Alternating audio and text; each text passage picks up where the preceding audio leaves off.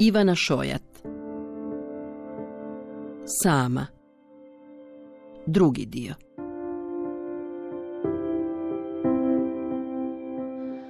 Jasna mi je pričala o mučninama i mukama svoje prekasne trudnoće, kako je ona nazivala stanje u kojem se našla u dobi od 35 godina nakon nebrojenih pokušaja umjetne oplodnje. Gledala sam je dok mi je rukama dočaravala bolna koljena, kukove, strije po trbuhu, stražnicu koja je bujala, trudničke mrlje po licu, otečene noge. Gledala sam je kako se naposljetku blaženo nasmiješila i svečano izjavila kako joj nije žao. Pomislila sam kako su neke žene rođene da budu majke. Neke nisu, ali moraju. Da ih ne bi izopćili kao sebične čudakinje koje su ženskoj prirodi oduzele najvažniju svrhu. Rekla sam joj da izgleda sjajno. Sa smiješkom sam slušala kako mi priča o dječjoj sobi koju su uredili, o majušnoj odjeći koju je nakupovala u neutralnim bojama. Nikad se ne zna. Možda ipak bude dečko. Možda je pred ultrazvukom sakrio pišu. Gledala sam je kako se hihoće kao maloljetnica i dlanom si prekriva međunožje koje od trbuha više ne može dosegnuti. Nervozna si. Odjednom se osvrnula na mene koja sam se trudila djelovati nehajno. Jesi dobro? Nakratko sam se našla u grozničavoj dvojbi. Pronaći laž koju ću opravdati nervozu ili zanijekati nervozu. Zabacila sam glavu, zagledala se u valjda dječački savršeno modro nebo i otpuhnula dim. Visoko i daleko od sebe, jasne i bebe koja je možda skrivala pišu da nas prevari, da nas nasamari. Nasmijala sam se toj misli, pa me Jasna možda nije shvatila ozbiljno kad sam joj rekla da me Kristijan vara. Poskočila je tek kad sam prvi put glasno izjavila da se bojim. Čega se bojiš? Zabezeknuto me pogledala preko stola. Slegnula sam ramenima. Zapravo nisam znala čega se bojim. Samo sam buljila u Jasnu, ni ne trudeći se tražiti odgovor, razloge straha. Na pamet su mi naime u neprekinutom nizu počeli padati svi mogući razlozi koji su Kristijana mogli nagnati na izdaju. I svim razlozima sam ja bila krivac. Znali Kristijan? Znali što? Pa znali da znaš? Ne znam. Ne znam kako da mu to kažem. Pridodala sam i postala svjesna nevjerojatnog besmisla te rečenice, te misli koja mi se već danima kovitlala u glavi i dovodila me u nelagodu. Ja znam kako bi mu rekla. Seronjo jedan, u tim si godinama trebao proces razmišljanja već iz donje glave preseliti u gornju. E pa, ja ne znam kako započeti. Znaš li s kim te? Ne znam zašto, no bilo je nečega zločestog u tom njezinom pitanju, u toj njezinoj znatiželji. Nisam tad shvaćala, a ne shvaćam ni sad, zašto je važno znati s kim te netko vara. Postoji li nekakva gradacija preljuba, nekakva prijelomna točka nakon koje se sve mijenja, pa možda čak možemo i oprostiti. Ili moramo. Kao mama. Znam. Više manje. Znam. Premda me Jasna napeto gledala u iščekivanju, nisam joj htjela reći da znam sve, čak i dotično. Ne znam zašto se to događa, ne znam zašto me u tom trenutku obuzeo osjećaj koji je beskrajno podsjećao na stid. Čak i pred prijateljicom, pred najboljom prijateljicom, pred kojom nikad nisam imala nikakvih tajni. Uhvatila si majmuna na mobitelu. Da. Stigla mu je poruka dok je kenjao. Zaboravio je ponijeti mobitel u klozet. A ostali podaci? Kako si do njih došla? A blažene društvene mreže. Moraš ga stjerati u čošak. Zoran, urednik u nakladničkoj kući za koju već godinama prevodim, koji mi je tijekom vremena postao prijatelj, Posve je drukčije reagirao na moj strah. On je taj strah nazvao normalnim osjećajem na karmičkom vraćanju i nije me pitao čega se bojim, nego mi je rekao da trebam otići njegovoj 3 u 1 ilustratorici, kako on od milja zove Silvu, koja kombiniranom tehnikom viska, astrologije i tarota ljudima procjenjuje trenutno karmičko stanje, ali i ono izgledno, već prema odlukama koje će donijeti. Ma ne, što ti je? Ne treba mi nikakva astrologinja s viskom i kartama. Gle, jesi sigurna? Da, valjda. Silvek je divna osoba. Gle, ima neki kućerak u nekoj pripizdini na Banovini. Odlazi tamo nekoliko puta godišnje da se napuni energijom. Tamo grli stabla, meditira. Mislim, dobro, onda se samo to i može, nema struje, nema interneta, nema vodovoda, ma moraš ju upoznati. Moraš, što kažeš, ajde. Ne, treba mi... Meni samo treba vremena da razmislim o svemu. I tablete za spavanje. I nadmadrac za kauč, kad više ne budem spavala u spavačoj sobi. Da. A dotad ću ja ostati bez svoje najbolje prevoditeljice s engleskog, jer ćeš prolupati. Ej, samo dođi, evo što prije. Pa te ja častim posjetom Silvi i ručkom. Na posljedku sam pristala sa Zokijem otići do Silve i jednooke mačke.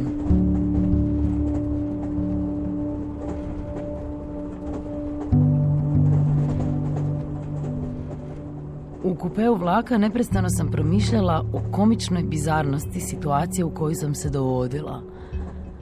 Do jučer sam se rugala svima koji rješenja traže u talogu kave, visku, kartama, horoskopu. Gotovo sam se nasmijala postavljajući si pitanje jesu li svi ljudi rođeni istog dana, iste godine, u isti sat kad i ja, baš tog dana vlakom putovali ženi kako bi je pitali trebaju li se razvesti ili ne. Da. Da vidimo. Vi ste... Vi ste nezadovoljni. Izjavila je Silva, odvraćajući pogled od monitora računala na kojemu su koncentrične kružnice i pravci koji su te kružnice presjecali, navodno predstavljali moju natalnu kartu. Lijevi kapak vrećasto je padao preko dojmljivo zelena oka, što me nagnalo na to da ponovno pogledam mačku koja je zalegla pokraj mene na kauču. Mačka nije imala baš lijevo oko. I to ne samo na ljubavnom planu. Da, ni poslovno niste najsretniji. Trebali biste razmisliti o tome. Čeka vas prekretnica. Da, čeka me krš i lom. Kristijan i ja nismo bili kompatibilni. Tako je uvidom u svu proricateljsku artiljeriju kojom je raspolagala, zaključila Silva. Njezina mačka na posljedku mi je završila u krilu, sklopila je jedino oko kojim je raspolagala i prela. Moram vam još nešto reći. Imate problema s jajnicima. Hedviga je to osjetila, zato vam je došla u krilo. Mačke osjete. Posjetite ginekologa. Htjela sam joj reći da su mi se jajnici vjerojatno osušili od tuge i muke kad sam na Kristijanovu mobitelu pročitala svježe pristiglu Žaklininu poruku. Volim te ljubavi, nedostaješ. Znaš, kad sam vidjela Žaklininu poruku, došlo mi da odgovorim tvoja ljubav upravo sere i sat vremena će kupovnica zaudarati kao da je neko unutra bacio zagušljivac. Pa trebala si, ja, željela sam utrčati u kupovnicu i majmunu odrezati jaja škarama. Na ništa nisam napravila, ništa. Da vrijeme. Da. Treba napraviti svoje. I da se ova tragedija konačno prometne u komu. To. Ti već se smiješ. Pa kad je smiješno. Pa nije to smiješno. Na povratku kući bila sam zahvalna Hrvatskim željeznicama. dugotrajnost putovanja ispraznila je vlakove i omogućila mi da smislim dovoljno staložen uvod kojim ću Kristijanu dati do znanja da znam, bez histerije. Malo sam plakala u praznom kupeu, malo sam se smijala vlastitoj naivnosti. Sve mi se srušilo. Izjavila sam naglas, samoj sebi, negdje, kod Bizovca. U vlaku sam razborito zaključila kako moje konačno službeno obraćanje Kristijanu u svrhu istine o istini ne ovisi toliko o mojoj elokventnosti, nego daleko više o mojoj smirenosti. Histerija je majka svih izgubljenih bitaka. Mislim da je to jednom netko rekao, da sam to negdje čula, ili sam to sama smislila u vlaku, negdje kod Višnjevca. Mudro mi se to činilo, onako izdaleka. No kad je vlak pristigao na kolodvor, noge su mi počele titrati kao pred usmeni ispit. Polako, raštimano sam se zaputila kući koja mi više nije bila dom. Pomislila sam koliko je čudovišna brojnost ljudi koji se svakodnevno vraćaju ruševini. Iz kaosa u ruševinu. Ljudi pristaju na to, boje se promjene. Na ulazu u zgradu zastala sam kod sandučića, mislim da me uhvatio mini napad panike i vratilo mi se ono jutro, ponedjeljak ujutro, pa sam pomislila kako se ljudima kad puknu, kroz ta puknuća provlači sve što su silom htjeli zaboraviti. Dok sam se liftom uspinjala do 6. kata, kroz glavu mi je prošao naš prvi susret, Kristijanov i moj. Ja sam bila brucošica, a on na 3. godini matematike i informatike. U kantini tadašnjega pedagoškog fakulteta jela sam sendvič s odvratnom salamom koju je ajvar jedva maskirao okus. Kristijan mi je poslije priznao da me gledao iz kuta i da sam mu bila slatka dok mi je kosa neprestano padala na sendvič i tanku crvenu crtu ajvara koji se probijao van. Ustao je, kupio još jedno pivo i prišao mom stolu. Evo, da taj sendvič bolje klizi.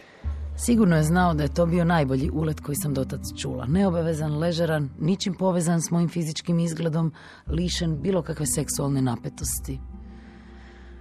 Poslije je zato kao u šali znao pričati da sam ja njega spopala na pružnom prijelazu dok smo se pozdravljali nakon večernjeg izlaska.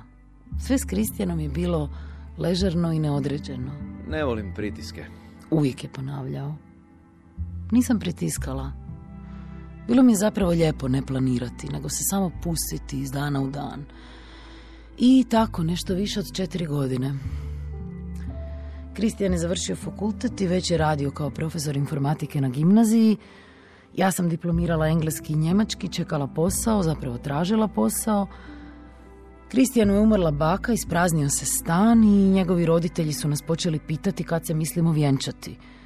Na njegovu opasku da zajedno možemo živjeti i bez braka, spremno su odgovarali da se zbog nas neće crvenjeti.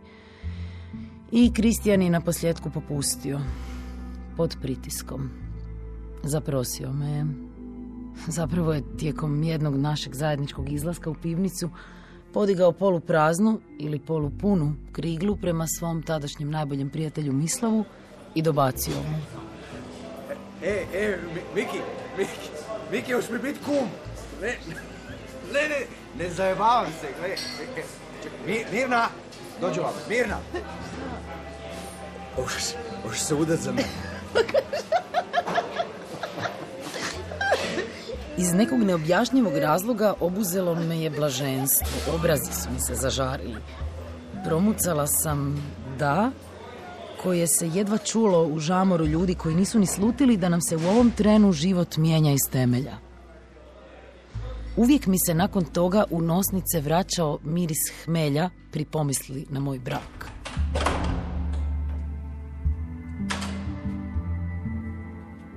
Ulazim u stan koji zaudara na omlet s nakolutiće narezanim hrenovkama. Znam kako izgledaju Kristijanovi omleti i kako izgleda naša kuhinja nakon njih. Gori stolna svjetiljka na Kristijanovu radnom stolu u kutu dnevne sobe. Stojim u predsoblju i gledam ga. Točno se sjećam da se nisam usuđivala disati. Htjela sam ga gledati, zapamtiti taj trenutak. Trenutak prije smrti i urušavanja svega. Nije me vidio, ni osjetio. Hej. Hej. Sjećaš se što smo si obećali dan nakon što si me zaprosio? A? Što se sad, opet nešto filozofiraš? Ne filozofiram. Ne, pitam te. Sjećaš li se što smo si tad obećali? Ne, što smo si obećali.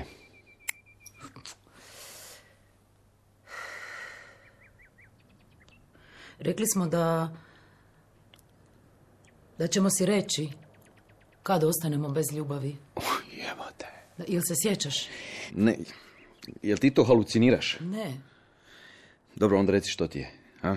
Jel trebaš dobiti? Ili ovo je PMS ili... Odleći, ajde, uvijek si histerična kad si umorna, ajde. Ne, nisam ljuta. Ne, nisam ljuta, ne, nego...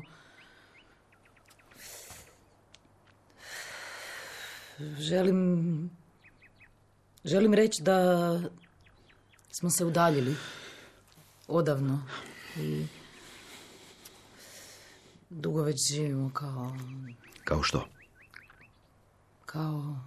Kao što? Kao znaš, kao cimeri. Hladna si. Hladno mi je. Lude li ptice, pjeva u mraku. Iako nije bilo hladno, iako mi je bilo jasno da mi je hladno zbog svega što sam osjećala da nadolazi. Kristijan je u jednom trenutku naprasno ustao, prišao prozoru i ponovno ga otvorio. Umoran sam. Idem leći. Ostala sam sjediti za praznim stolom u praznoj sobi. Htjela sam se sklupčati na kauču prebroditi noć, ali istodobno nisam htjela postupiti kao moja majka prije 30 godina. Sjetila sam se kad je mama rekla starom, posjetila sam onu tvoju kurvu. Stario je tom prilikom prilično glasno rekao da je luđakinja. Zamišljala sam tu kurvu kao strašno našminkanu, zavodljivo odjevenu ženturaču, kao podmuklo, krvoločno biće koje je starog zaskočilo iz busije i ščepalo. Zamišljala sam da se stari otimao, odoljevao, no kako je kurva na posljetku pobjedila. Tek mi je godinama poslije mama na ulici pokazala jednu posve običnu, čak neuglednu ženu i rekla: evo, to je kurvetina tvog oca. Bila sam gotovo razočarana. Očekivala sam drugčiju ženu. Očekivala sam nešto poput paradnog cirkuskog konja, nešto dojmljivo, nešto čemu nitko, pa ni moj otac, ne može odoljeti. Nisam mislila da se zbog nečeg tako neuglednog mojoj mami sve moglo srušiti. Mladoj profesorici likovne umjetnosti vjerojatno se dojmio 10 godina stariji profesor matematike i fizike, zreo muškarac, britka uma i dojmljive opće kulture. Moj se Kristijan pak zaljubio u najbolju prijateljicu supruge svoga kuma Mislava, Žaklinu. Ne znam kad je započeo Kristijanov bijeg u razornodu s prpošnom, nikad udavanom korporacijskom menadžericom, zaluđenom powerplateom, no mislim da bi se vremenski mogao poklapati s trenutkom kad mi je suprug počeo češće nego inače govoriti da sam vječno nadrkana.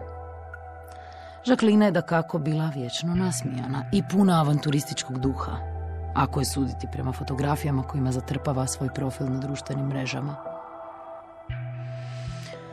Popila sam tabletu za smirenje, otuširala se i otišla u spavaću sobu u kojoj je Kristijan glumio da spava. Legla sam na bok, uza sam rub kreveta. Među nama je ležala Žaklina, nevidljiva, ali opipljiva. Prvi put sam tad pomislila kako vedra Žaklina ništa nije kriva. Zurela sam u prozor i zaspala tupa od tablete. I jedva se ujutro probudila. Trebala bi napisati znanstveni rad o muškoj ljubavi prema statusu quo. Rekla sam dok smo još sjedale za stol. Glasno se nasmijala i upozorila me na to da ćemo moći razgovarati u kraćim intervalima između kojih će morati trčati na klozet kako bi ili pišala ili bljuvala. Mjehur mi je u klincu. Ja, kaže da je to normalno u trudnoći. Bljuvanje više nije pojašnjavala, a činilo mi se kako je i odustala od nade da će u drugom tromjesečju trudnoće rigoleto, kako je Milja nazivala izbacivanje napola probavljene hrane na usta, prestati. Tješila se da nije normalna žena. I onda imaš te novu? Da. Kristijan ne želi priznati preljub. Pa jesi mu rekla da si vidjela poruke na njegovom mobitelu? Dok je srao. Ne, nisam. Ne želim biti ko moja stara. Želiš li ti uopće razriješiti to sranje? Ako mu kažem da sam pogledala poruku na njegovom mobitelu i zatim i sve prethodne poruke u nizu, onda će ispast da sam gora od njega. Budi luka. Da, lako je to reći. Pa za Žaklinu si mogla doznat na bilo koji drugi način. Vidjela si ih. Možeš mu reći da si ih vidjela. Ili da ih je vidio netko drugi. Daj, budi pametna. Stjeraj ga uz zivu. Hoću. Biću pametna. A Lovro? Kako Lovro? Kako se Lovro priprema za ulogu oca? Neće mu baš biti lako s dvijema pišuljama. Trebala sam vidjeti da joj se lice promijenilo. Trebala sam znati. Ali nisam. Kad čovjek zađe u mrak, čuje samo vlastito disanje i grč vlastitih koraka.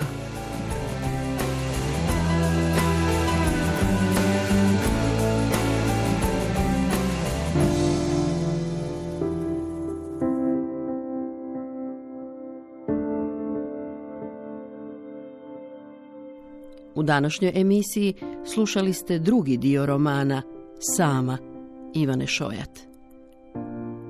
Redateljica Stefania Mnicki. Za radio adaptirala Ivana Gudelj. Igrali su Hrvojka Begović, Mirna Medaković-Stepinac, Snježana Sinovčić Šiškov, Marko Makovičić, Dražen Šivak, Natalija Đorđević i Goran Grgić. Ton majstor Srđan Nogić, glazbena dramaturginja Franka Meštrović. Hrvatska radiotelevizija, dramski program Hrvatskoga radija 2023. godine.